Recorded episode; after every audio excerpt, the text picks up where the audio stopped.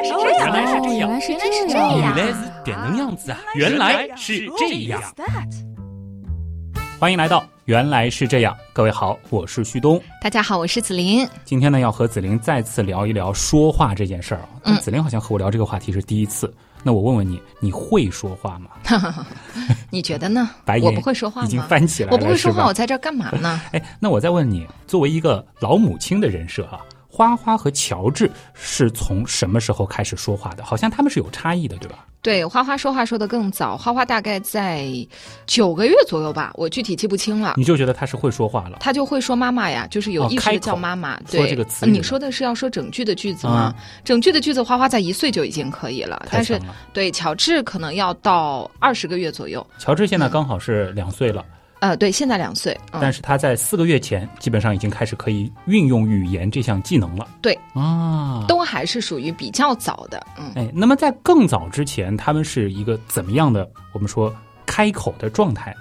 呃，最一开始的时候，大家都知道嘛，就是可能咿咿啊啊的啊，啊然后自己会就是啊啊那样叫，对吧？嗯他不会发出那种有意识的一些词语。嗯后面呢就开始蹦词儿了，就是你前面说的，比如说他会喊妈妈呀，嗯或者他会喊吃啊，或者要拿某一些东西，他可能会、每个小孩先学会的词不一样，嗯对有的小孩先说这个，有的小孩先说那个，但都是词连成句子啊，还是会比较后期的，对的。是要一岁出头一点，乔治不呢，不是一岁出头，花花是在一岁花花的时候实在是太强了，这个稍后可以说啊。乔治就相对来说和同龄人差不太多，哦，也不是这么说也。算是比较早，那就是紫琳老母亲这个语言天赋有遗传啊。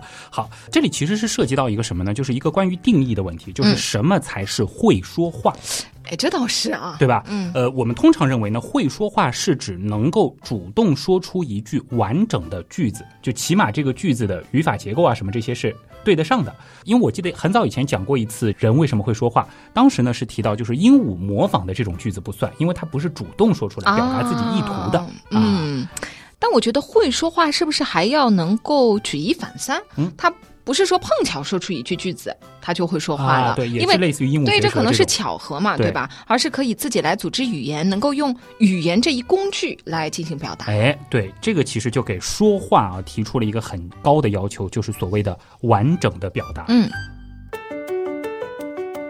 其实呢，从我们刚刚的对话当中，大概呢，大家就可以理出一条比较简单的脉络了，就是学会说话这件事儿，它其实是有一个过程的，而且这个过程往往是先啥都不会说，对，然后呢开始哇哇的乱叫，再开始呢有了一些字词。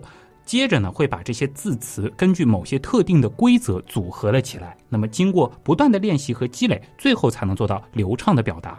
哎，你说这个过程的时候，我想到以前学校里面学英语，好像也是这样一个过程啊，是的，是的啊。就是先学单词、嗯 apple。duck 是吧？对，然后再学语法啊最后就是练习，然后加背单词。对，但这个是对于非母语者的情况啊，学一门外语，这的确是一个必须的过程。但是你有没有想过，就是对于我们的母语，我们的普通话，或者说是这个其他的母语，从不会说话到会说话，这个过程好像是自然而然的对，啊。这真的是，虽然说很多人说不会啊，我明明有在教小朋友啊，嗯我会告诉他这个东西是什么啊，有的时候也会纠正一下发音。对但是你仔细想一想，总体上的确小朋友都是自然而然就会了，你并没有拿一个小黑板，然后一句你跟他说一句的。跑是动词，你绝对不会，不也不会跟他说苹果是名词，对的，尤其是你说的语法这些，肯定是不用教的，不然怎么叫母语嘛？母语就是自然而然形成的嘛，。哎既然不用教就会，那为什么我们又不是一出生就可以说一口流利的中文呢？哎哎，这其实说明啊，就是说话这个技能，它依然是后天学会的，只是学的这个过程，嗯像是本能。而我们究竟是如何学会说话的？这其实依然是一个很有趣的问题。对，我们要探讨的就是这种自然而然的学会是怎么发生的。是的，好，那我们就回到小宝宝出生的那一刻啊，回想一下，孩子刚出生的时候，通过他的声带发出的第一个声音是什么？哎哎哎，我觉得好像啊，所以还不是那种嗷嗷大哭，就是这种奶声奶气的对哎哎。而且我觉得可能做父母的听到这个声音，悬着的心一下就放下了吧。对，啊终于又完成了一件大事。哎，但是我插一句啊，我以前也一直听人家说小孩刚出生会哭，嗯但是我后来发现这个可能不是哭，只是我们觉得哇一声和哭很像，啊但它其实不是哭。哦，就是如果我们把哭理解为是受到某些特定情绪的影响，比如说悲伤啊，或者是激动啊，然后呢，再伴随着眼泪流出这样子的一种行为模式，那其实小宝宝很多时候那种啊啊，他并不是真的在哭。嗯，吧对的，我理解可能是他是第一次啊独立自主的进行呼吸，他发出的一种声音，啊，就是刚刚出生的时候的那一个，对哎那一下，是就代表他有呼吸了嘛。啊？嗯哎，是不是在这个成长的过程当中，有挺长的一段时间，他会处在一种经常啼哭的状态，或者就是经常发出这种声音的状态？嗯，对的，这个其实还是会持续一段时间的，嗯因为到小朋友，比如说啊，因为旭东没有孩子嘛，对就是你知道孩子一开始是不会笑的嘛，哦，连笑都是要慢慢很多的小朋友一开始是不会发出笑声的，哦。他可能只会在肌肉运动的时候有一个像笑一样的表情，但是他其实是笑不出声的。嗯。我的两个孩子基本上都是在百天左右，因为我们不是百天会办那啊种像宴会嘛，都是在百天左右，他会发出咯咯咯咯咯咯那样的笑声，啊所以在咯咯咯之前，其实基本上他都是用哎哎来表达自己的情绪。所以就是，如果不知道的人，或者说没有过孩子的人，听到这种，可能都以为他是在哭，嗯只是说这是他最初的一种发声的方式，最原始的啊。嗯，在这种啊啊的声音之外啊，你有没有注意到，就是其实它的这个音高或者会音调是会有变化的。非常大的变化啊。呃，而且他的这个不同的音高，其实经常照顾他的人，嗯。因为每个孩小宝宝他可能这个音高啊不一样，然后音色也不一嗯。样，但是经常照顾他的这个人就能听出来他的不同的啊代表了什么意思。哦，就是有的是嗯、有的是啊，这其实是不同的情绪。具体我无法模仿啊，因为比如说像花花小的时候，我只要听到他那个声音，我就知道他是饿了；啊听到另外一种声音，就知道是拉了；哦再听到一种声音，就知道是要睡了。但这个只有，比如说我照顾他照顾的最多，嗯那我就能听出来。我老公就完全觉得都一样啊。哦，但嗯其实这个时候的确是会有一种有他在通过声音表达某种状态，是的或者是某种意图啊。嗯。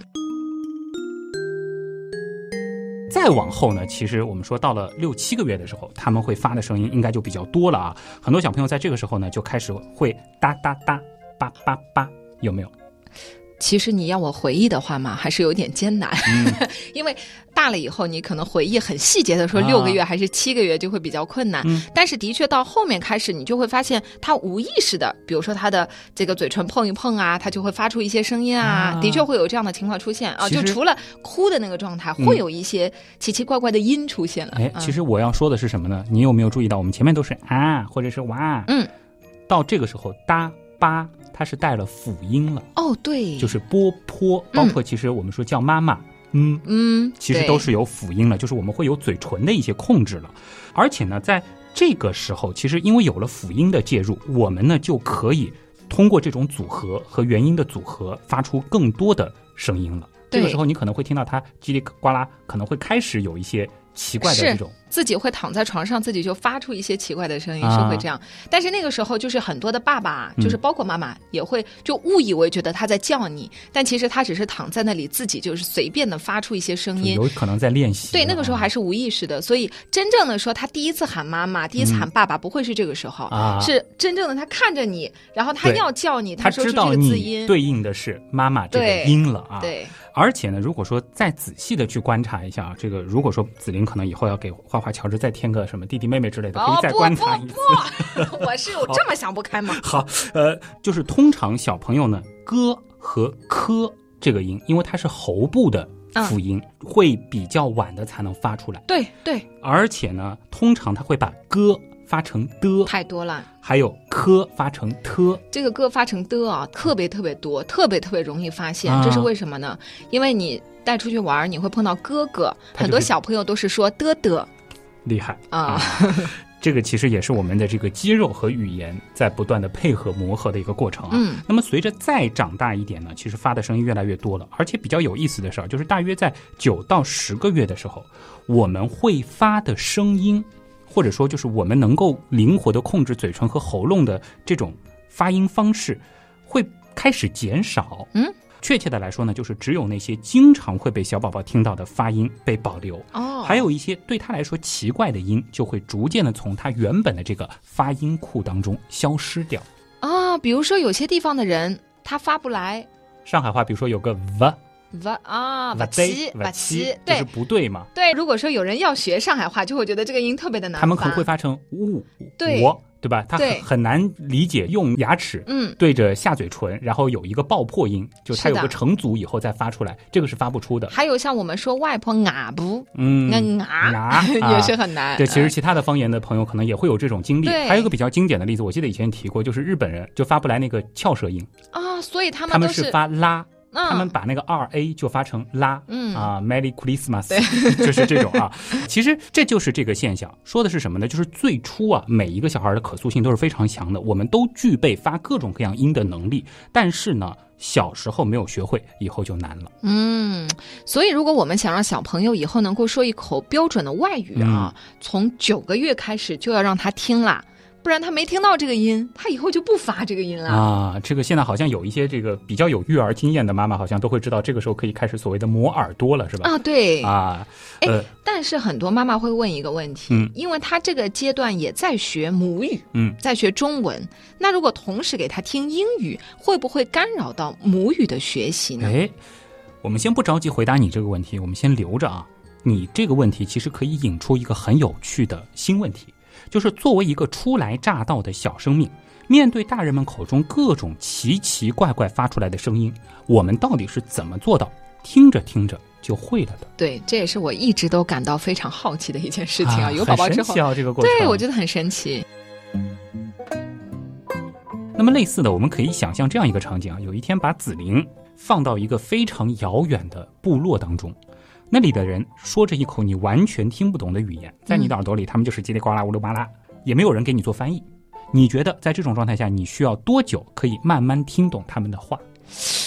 这个很难吧？我觉得我没有听懂就疯了吧？还在一个遥远的部落，我的天哪，很艰苦啊叫天天不灵，呃，没有人翻译，我怎么去学习呢？哎，就好像我看到一堆题目啊，嗯都是做不来的，然后也没有人告诉我答案，也嗯没有人教我，那我不是永远都做不来了吗？我觉得可能生活了比较长的一段时间之后，强迫生活了比较长的一段时间，你大概可以理解一些名词，就他一直跟你说。比如说拿杯水给你，它可能冒呜噜呜噜，你可能就会知道。但是你要完全听懂它的整个的语法，这个是非常非常艰难的一个过程。可能有一些非常有经验的语言学家会做。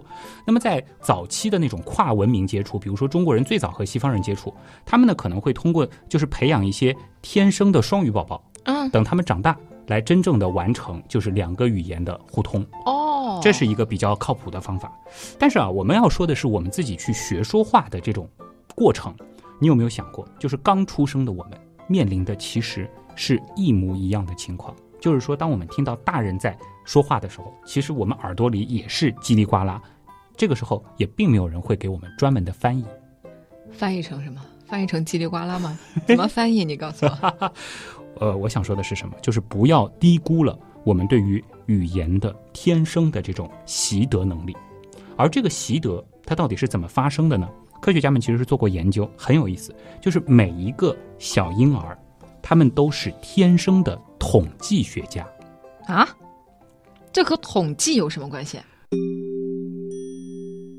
小宝宝呢，会自己从杂乱无章的声音里，通过分类统计的方法，计算出哪些音连在一起出现的频率比较高。而这种情况可能就是一个比较常用的固定词组。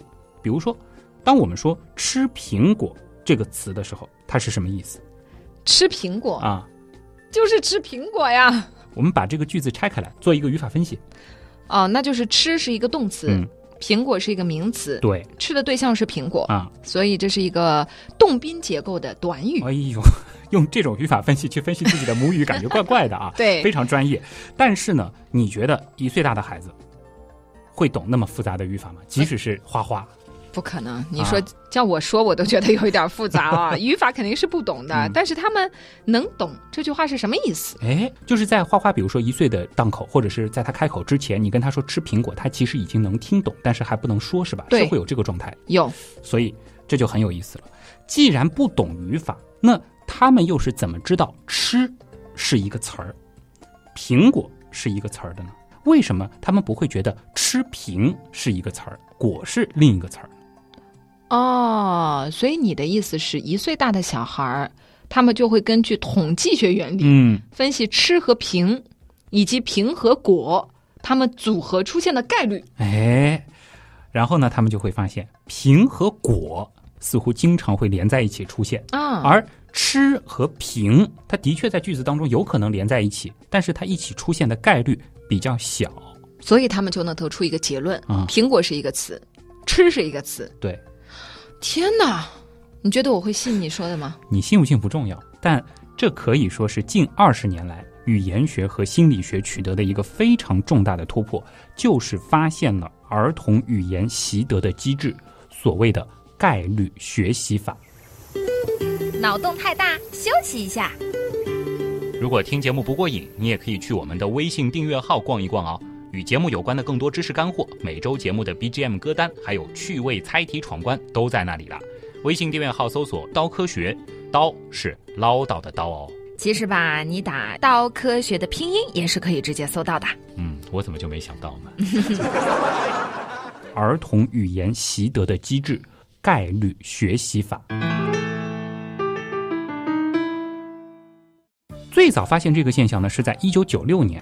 研究者呢是让八个月大的婴儿听一连串单调并且无意义的发音，比如说，b 哒哭啪哆提咕拉布。我感觉旭东舌头都要打结了。哎，但是你认真听啊，其实呢，这里面啊，每三个音节组合起来，它会构成一个单词，比如说，b 哒哭，帕多提，咕拉布。那么在播放的时候呢，单词和单词中间它不会有间隙，所以就像我刚才的那样播放。哦，就是会听到像旭东念咒语一样的叽里呱啦叽里呱啦。哎，是的，但这个不是无序播放的，他们呢是在音节的排列上颇有讲究。哦，比如说在 b 这个音出现之后，百分之一百会跟上哒。哦逼之后一定是哒哭，但是呢，在哭后面则可能会有三种情况，可以是。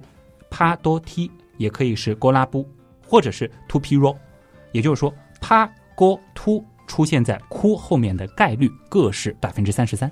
我隐隐约约好像知道这个实验是要做什么，但是我觉得八个月的孩子真的能听懂你说的这些吗？他们其实根本不需要理解我们背后的设计，我们只是用这种方式给孩子去听一串经过编排的咒语。但是神奇的是啊。在给宝宝们八个月大的宝宝听了两分钟这样的录音之后，两分钟只有两分钟，研究人员就对这些小朋友进行测试，结果发现，当婴儿听到“逼哒哭”的时候，他们的反应和听到“踢拉多”的时候是明显不一样的。前面其实提到，就是“ b 这个音之后一定会出现“大哭”，嗯，这是什么意思呢？也就是说，“逼哒哭”。在我们的设计当中，它就是一个虚拟的词。那么提拉多呢？它不是一个词。哦，所以小宝宝听了两分钟的叽里呱啦之后，他们就能知道什么是一个词，什么不是吗？是。八个月大的孩子听两分钟啊，从结果来看，的确是这样的。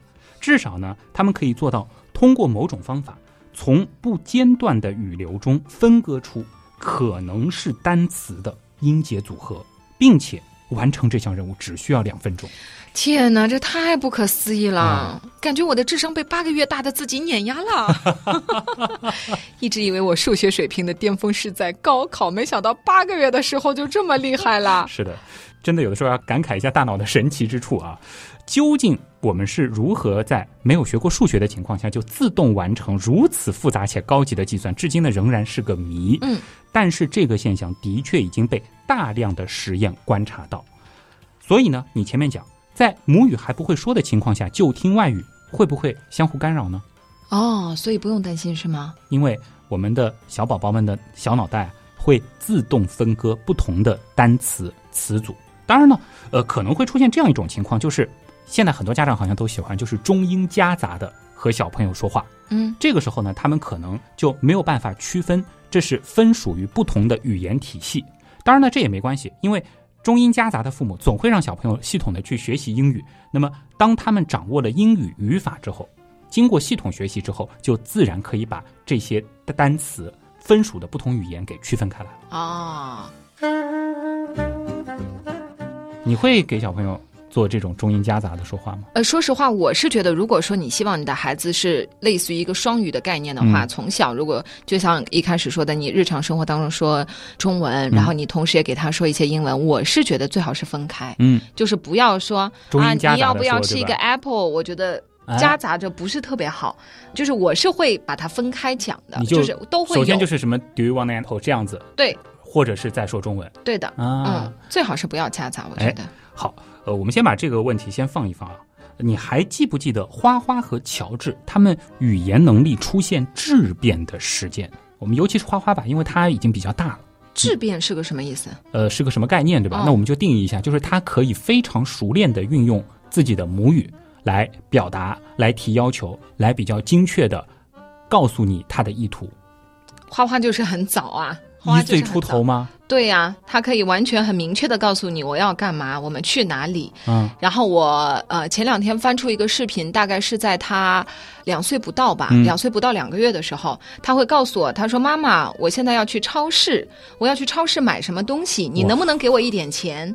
就是他自己在。做游戏啊，啊然后他拿一个包自己提好，然后那个时期他还会跟我说，他说妈妈，我要去上夜班了，因为我有的时候不是嗯晚上出来上班嘛，他说我要去上夜班了，我要小心开车，就之类的，他已经是很完整的一个逻辑和表达了，。呃，乔治呢？现在乔治现在说实话还是赶不上他姐姐嗯当时那个状态的。乔治现在两岁，差不多可能也就是花花一岁半的一个水平。啊，呃，他能够要说，比如说我要吃这个，我要吃那个，嗯呃，宝宝想出去玩，他会说这些。乔治现在基本上还是一两句句子组合起来，就是比如说什么主谓宾一个短句子，然后小的短句子组合成一个意思。对。啊但是花花是可以完整的说一段话，好，嗯那我们说一说大部分人的情况啊。一般来说呢，有一个比较特殊的时期，叫做命名大爆炸期。这个通常来说是十六个月开始。这是一个什么概念呢？就是在这个时候，我们会以非常快的速度掌握很多新的名词。其实语言能力有个很重要的点，就是在于口语的词汇量。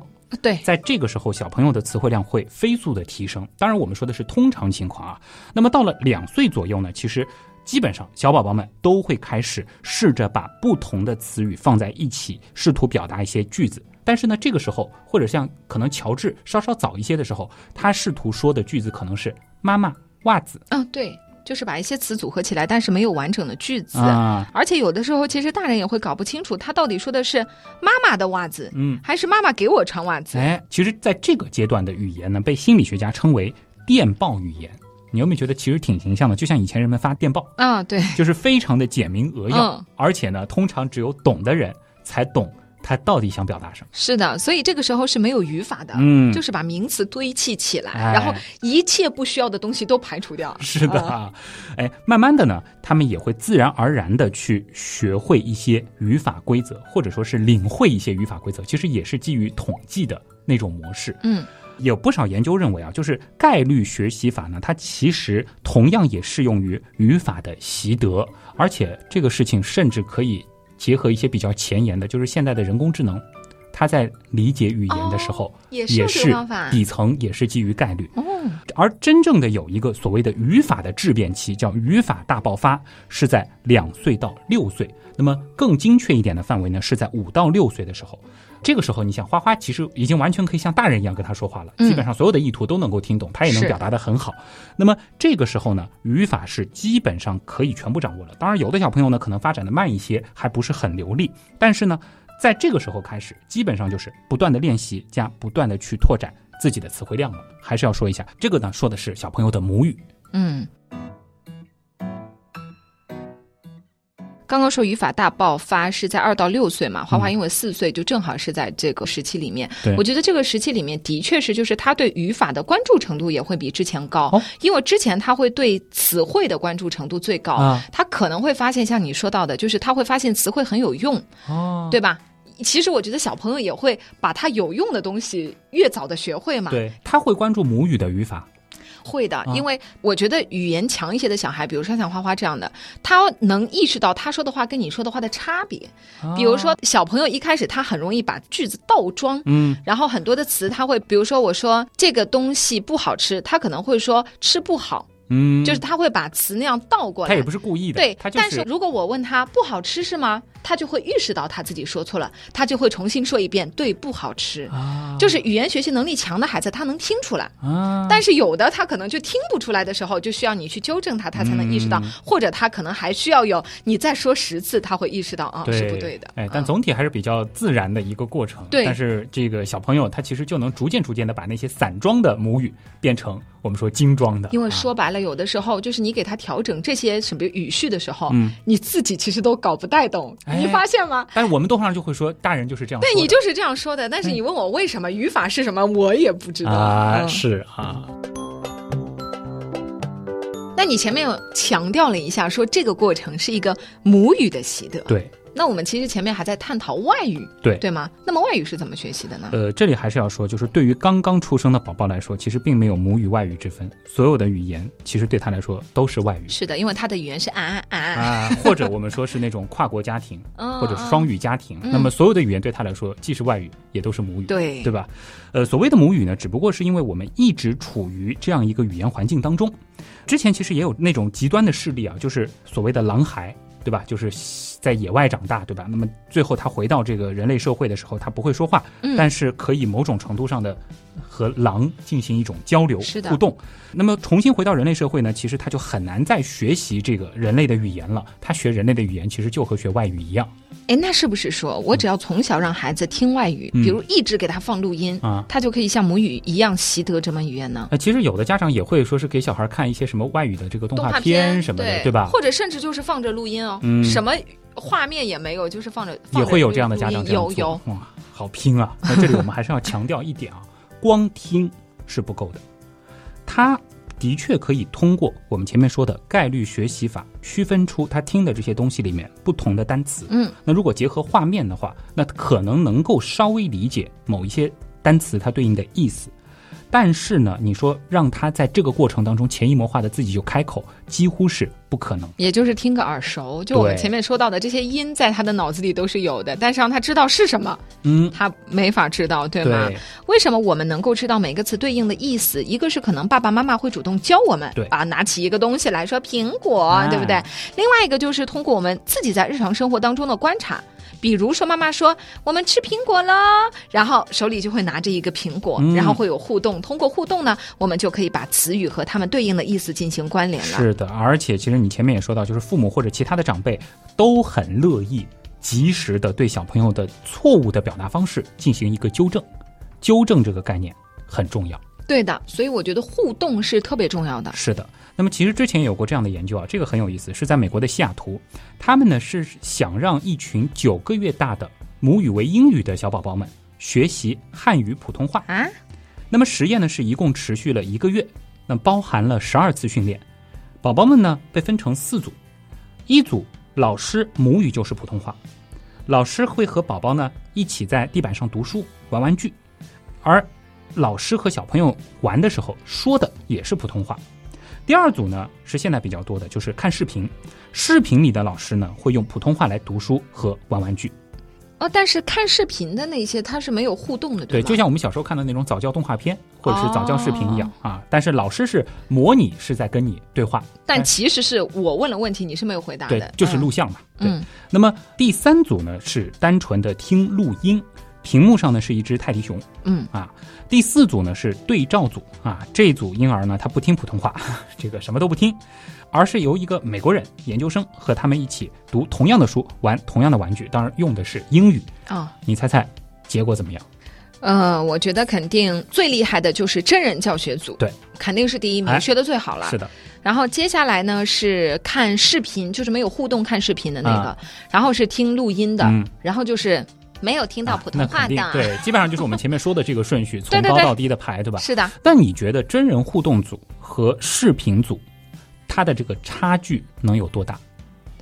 我觉得差距肯定有，啊但我觉得不至于到很大，因为毕竟一个孩子是只有九个月大嘛，啊而且他们也都接受了这种有画面、啊有声音的这样的刺激。好啊，那我们就说第二组是看视频组和那个对照组，你觉得应该是明显会好于对照组是吧？对啊，那我们看看真实的结果是什么？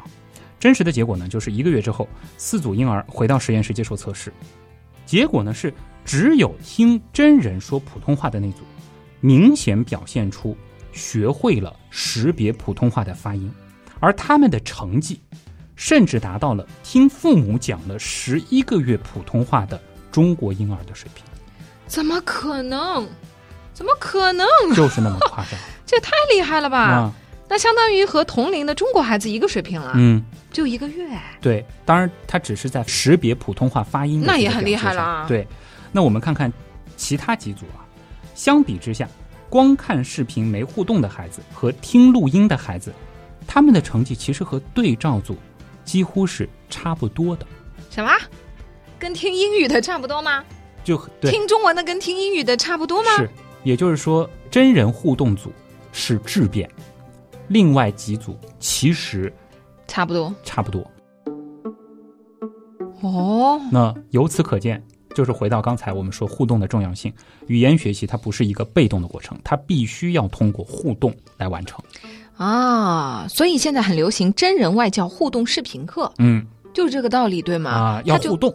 对，他就很好的做到了，一个是语言环境，嗯，一个是跟小朋友的互动。哎，前面说到了，就是这个学习的过程，环境加互动，是吧？而且还是要说，就是这一时期小朋友的模仿能力其实都很强，对，所以作为母语者的老师，其实可以很好的去影响小朋友。嗯。还有啊，作为一名家长，嗯作为一名两个孩子的家长，啊我觉得这种视频课啊，有一个特别好的一个优点，嗯就是他可以在家学习，嗯，省去了你在路上的时间和精力，你知道吗？你视频课真的是给花花已经上了好几年了，是吧？呃，好几年也不至于，因为他毕竟只有四岁嘛。这倒也是，那基本上就是你开始给他就是学外语了，或者说是嗯开始磨耳朵了，对，就马上就开始往视频课这个方向去。稍微过了一阵子吧，啊，嗯，当然花花可能条件更好一点，他还有那种真人外教，啊，就是幼儿园也有外教啊，然后再有视频课，对嗯，但是作为家长呢，我还是会有一个疑惑嗯啊，就是如果视频学习的话，因为现在市面上有很多不同的嘛，嗯有一些一对一的，还有什么一对二、一对三、一对四的，嗯，那到底是哪一种比较好呢？嗯有的时候会担心啊，如果有几个孩子一起视频的话，老师会不会顾不过来呢？啊，我懂你意思了，就是同样的课时，可能老师花在自己家孩子身上的时间就只有三分之一，对的四分之一了是的，啊。还有就是内容上啊，因为一共就这点时间嘛，每个孩子轮流来一遍，感觉总的内容是不是就少了？嗯，哎，其实我们要说语言学习和你学数学、学物理这些不一样，它的重点呢，其实不在于内容本身，而是整个的语言环境。其实呢，只要你一直处在这个语言环境当中，说什么内容都可以。嗯，这除非是你很大了以后，你系统的去学语法，那么这个时候可能内容会比较重要一点。而且呢，别的小朋友在说，或者老师在和其他小朋友互动的时候，本身这也是对自己家小朋友来说一个很好的学习、巩固、模仿的机会。哎。这倒是的啊、嗯原先倒是没有从这个角度去想过这个问题，因为嗯。其实，在学校里面，比如说在幼儿园里面，小朋友们也是，比如说大家轮流的回答老师的问题啊，互相之间其实倒是一个借鉴作用，哎有的时候。其实你想一想吧，就是说以前哪怕是这个天子家的小朋友，都是要有伴读的，嗯，都是要几个一起跟着先生上课的，这嗯。其实就是同伴的一个重要性了。啊，而且别人会犯的错误，其实往往是会有一些共性的这种错误。嗯，其实你也是在不断的去强化这样子的一个学习的过程，是的对吧？而且呢，就是对于学习本身来说，有同辈在场，也的确会让我们的学习更加有兴致。哦，这是不是因为有互相的竞争，嗯然后也有互相的合作？哎，可以这样理解。但是呢，从我们成年人的角度啊，表面上看，它可能是在竞争和合作，但其实在这个背后啊，更重要的原因在于同辈本身。这是一个心理学的概念啊，就好比啊，比如说我们同样的行程出去玩儿，呃，你说让你跟着老年团出去玩，或者说是跟一群和你自己同龄的人出去玩，又或者跟一群可能高中生一块儿出去玩，你的感觉是不是肯定是同龄人？对呀、那肯定是差不多年纪的人一起会比较嗨嘛，哎，这个其实它背后有一个所谓的同辈效应，就是人来疯是吗？自然而然的就是和同龄人在一起。嗯你想，对于爸妈也是，他们可能也更愿意跟自己的同龄人在一起。这其实本身就是一个同龄所谓的同辈效应，而这种效应对于小朋友来说更是如此。你看，小朋友看到同龄人的时候，嗨是嗨得来是啊，啊，他会把这个过程理解成就是在玩游戏啊。对于小朋友来说，其实是很有吸引力的。嗯，原来是这样。就是这样。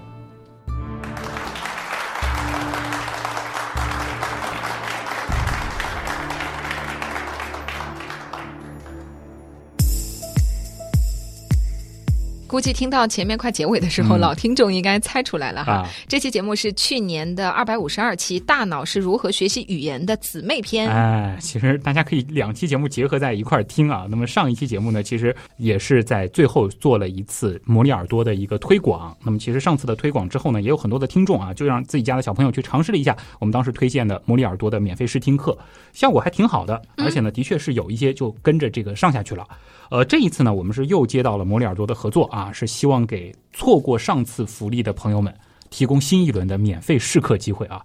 呃，子林是给花花上过这个课的，再给大家来讲一讲，就是这个平台它的特色吧。嗯，首先呢，我觉得魔力耳朵它有一个很可爱的吉祥物，嗯。也算吉祥物嘛，就是有一个那个小兔子，啊对，Bunny，啊。对，那个兔子呢有一个大大的耳朵，然后就是你说的 bunny 嘛。很多的小朋友，因为兔子可能是很多小朋友很喜欢的一个就是小动物的形象，嗯。然后会陪伴着他在这个学习的过程当中。哦所以就不仅仅是有那个外教老师在，对，其实大人啊是嗯。理解不了这件事情的，就是小孩儿，你会觉得他为什么就是迷之热爱这些可爱的小动物们、哦啊？比如说，呃，像你学习的好啊，或者某一些情况啊，你收到了这个他们送的一些小礼物啊，嗯啊，比如说靠垫啊，嗯或者一些小玩偶，他真的觉得好开心啊！小兔兔 bunny，就是他会有这种，而且因为他可能原来是知道这个 Bunny 了，嗯就已经嗯建立了这个认识，对然后再看到实物就很高兴。他会就很高兴。嗯然后呢，我觉得的确视频课有一个很好的点啊，嗯当然我觉得就是我们拆分开来讲，会有呃几大我觉得很重要的东西。嗯第一个是我其实并没有很多的。去教孩子说英语，嗯。因为我本身觉得我的中文是我的一个优势嘛，啊我希望把这个最大的优势嗯。去用在孩子的身上。但是英语可能我并没有说的那么的好，嗯。呃，所以我希望他能够接受的是很纯正的英语，就像一开始说到的，我我们如果一开始接收到的，包括语音也好，对。就是他的口音是很纯正的，然后他的语法用的也是很正确的，那他第一次接收到的就是正确的，嗯。而且长此以往。省得再去纠正。对，省得再去纠正，因为就像你说的，有一些我们包括啊，我跟你说，有一些我们小时候学的建立的一些认知，对。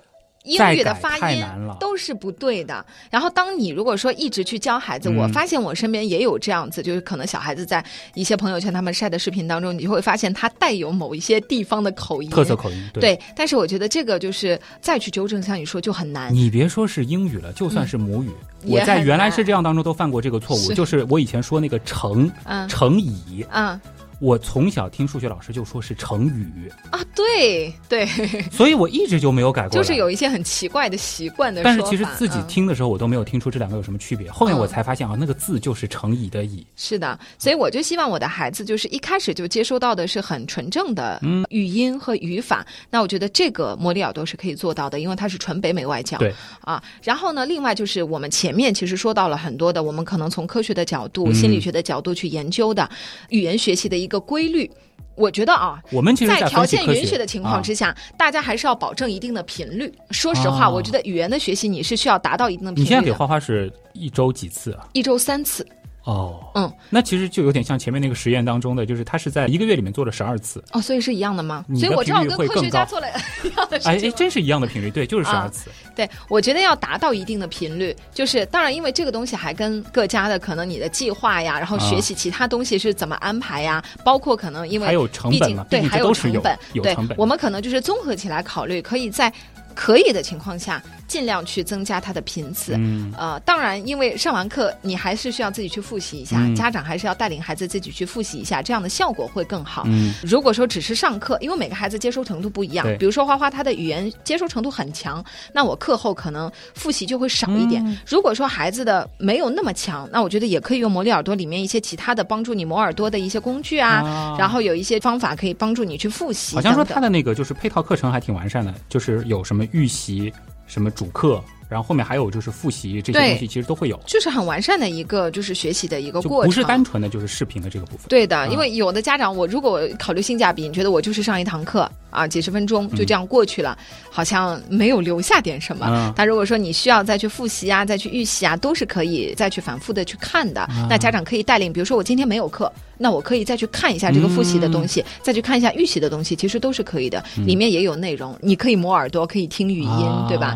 啊，所以我觉得就是结合起来讲，我觉得又节约了时间，嗯然后你也可以安排到一定的频次，因为你真的到外面去机构，你不可能一个星期上三次的。我觉得家长都没那么多精力对，不可能啊！嗯所以你在家里面，就像我们吃了晚饭，然后我就安排好这个时间，他就、嗯啊一一周花三花现在每次就去上，周是一三五一三五啊，就固定的吃完晚饭七点钟就去上课了，啊所以这个就会很方便啊，然后达到一定的频次，嗯而且它也会有规划的。我们也可以讲一下，就是这个魔力耳朵它的课程内容啊啊等等的这些情况。它其实这个内容上，我查了一下，是对接国际欧标和国内小学的课程，也算是他们的一个卖点。就是他们是用北大加外研社的这个专家来做的这个教材，然后呢，也是参考了国内小学英语新课标来编写的。可以说呢，是把就是小学英语大纲的两百多个知识点，也是全部融会贯通到了课程当中嗯，啊。这样子的话，小朋友其实他之后的学习也会相对来说轻松一点。对，尤其是嗯在最开始我们说积累学习信心的那几年，打了这个基础，那其实他就会有更强的那种兴趣了。当然了，我觉得有一点啊，嗯。是呃，不管是给花花选学校也好，选这种课外的机构也好，嗯。我对特别特别在乎的一件事情就是老师。啊，这个资质。啊，因为你看，包括现在很多的这个早教机构啊，嗯。很多的幼儿园啊，老师其实说实话啊，啊。就是情况不一，但是。能不能让孩子有一个很好的学习体验？老师到底是什么样的老师、嗯很重要的。其实我们说会说这门语言的人，就像你我会说，但是你真的要去教一个别国的孩子说中文，嗯你能那是完全不一样的概念，对的吧？嗯。那其实摩里尔多它的一个核心的优势就是他们的外教不是说是随便找个美国人、找个加拿大人就可以的，他们呢是用了高于同行业百分之三十的薪酬来选，然后这些老师呢，他全部都是有很多年的儿童教育经验，而且关键的是什么？他们是具备那个 TEFL 和那个 TSOL，简单来说就是 Teaching English as a Foreign Language 和那个 Teaching English 啊 To speakers of other languages。我就是是小时候没有上这种外教，就是散装英语，对吧？就是这样的这个证书。那么嗯，呃，这个证书呢是可以直接去查，是能查得到的。这个其实，在行业里面算是比较难得的。对的，嗯而且很多的机构其实它还需要对老师进行一个培训，嗯，因为要知道嗯自己的课程内容是什么样的，达到什么样的标准才可以给孩子们去上课。对嗯，他们是要面试的，然后就是至少三次的这个听课实战，还要专门在培训几周。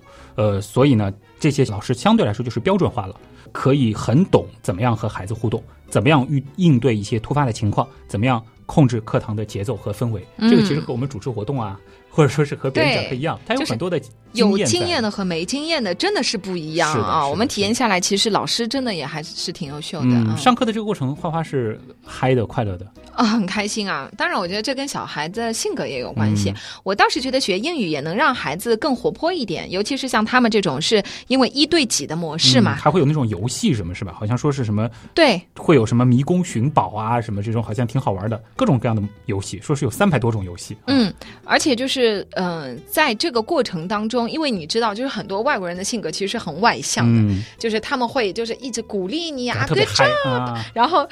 其实小孩子在这个过程当中是会受到鼓舞，而且他就是我觉得很多小孩在学习英语以后，性格反而会比较外向，啊，因为他们的这种你明白吗？就整个的文化是不一样的，就比较外向，是。对。我们会更偏内敛一些，对有的时候我们会说比较拘谨，啊，就哎还不错，对吧？啊但是老外就太棒了，这个其实很对你胃口是，是 你就是这种比较 走浮夸风的啊。